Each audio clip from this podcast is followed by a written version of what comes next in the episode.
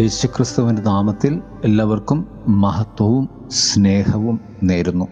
തിരുസഭാ മാതാവ് ഇന്ന് നമുക്ക് നൽകുന്ന വചനധ്യാനം മത്തായുടെ സുവിശേഷം പതിനഞ്ചാം അധ്യായം ഇരുപത്തി ഒന്ന് മുതൽ ഇരുപത്തി എട്ട് വരെയുള്ള വാക്യങ്ങളാണ്. വിജാതീയർക്കുള്ള സുവിശേഷം എന്ന് നമുക്ക് ഈ അധ്യായത്തെ പറയാം. കാരണം വിജാതീയ നാടുകളായ ടയർ സീതോൻ എന്നിവിടങ്ങളിലുള്ള കർത്താവിന്റെ പ്രവർത്തനങ്ങളാണ്.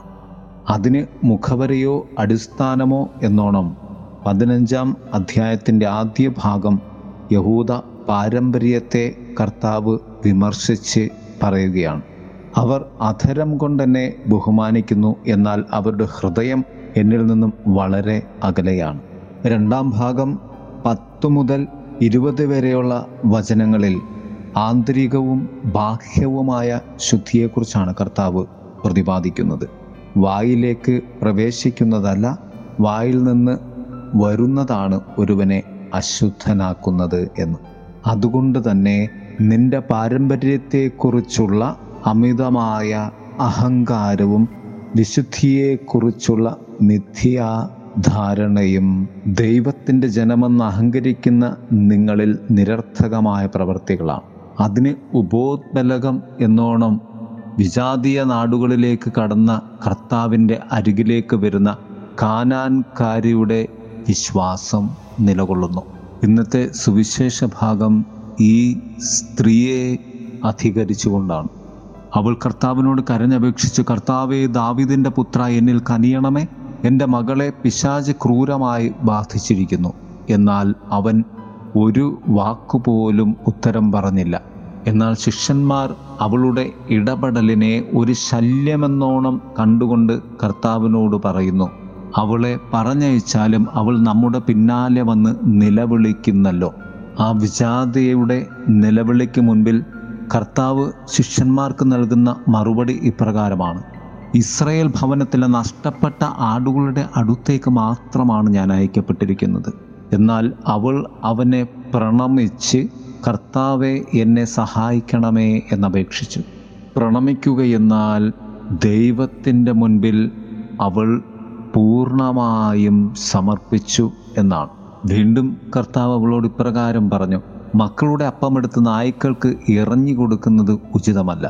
അവൾ പറഞ്ഞു അതേ കർത്താവെ നായ്ക്കളും യജമാനന്മാരുടെ മേശയിൽ നിന്നും വീഴുന്ന അപ്പക്കഷ്ണങ്ങൾ തിന്നുന്നുണ്ടല്ലോ.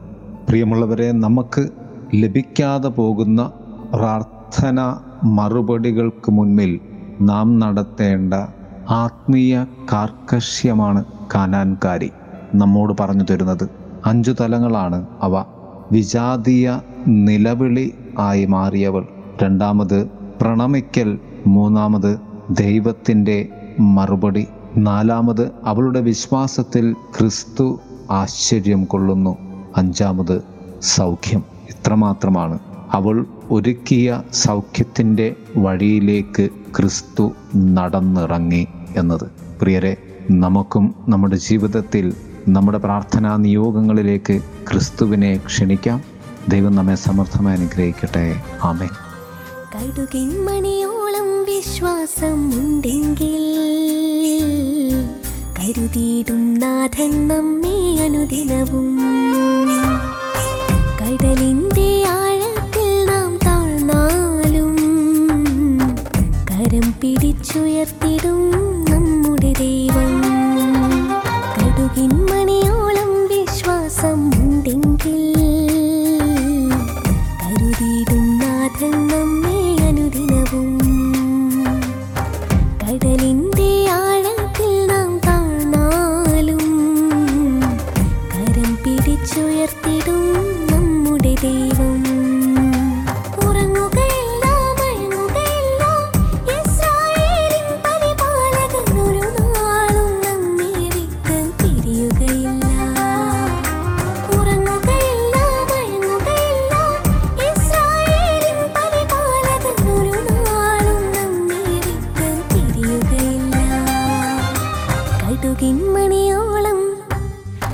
കിന്മണിയോളം വിശ്വാസം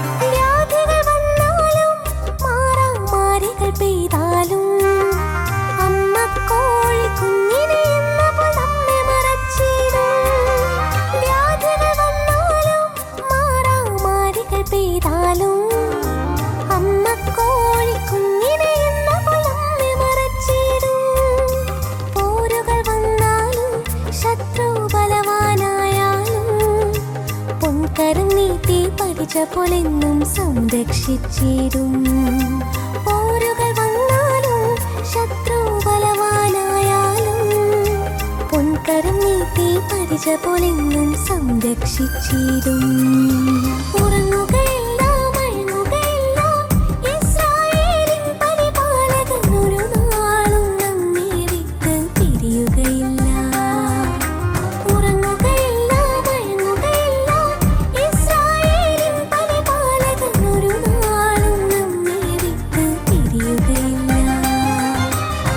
കടുകിന്മണിയോളം കടുകിന്മണിയോളം വിശ്വാസം ഉണ്ടെങ്കിൽ കരുതിയിടും നാഥൻ നമ്മെ അനുദിനവും. കടലിൻ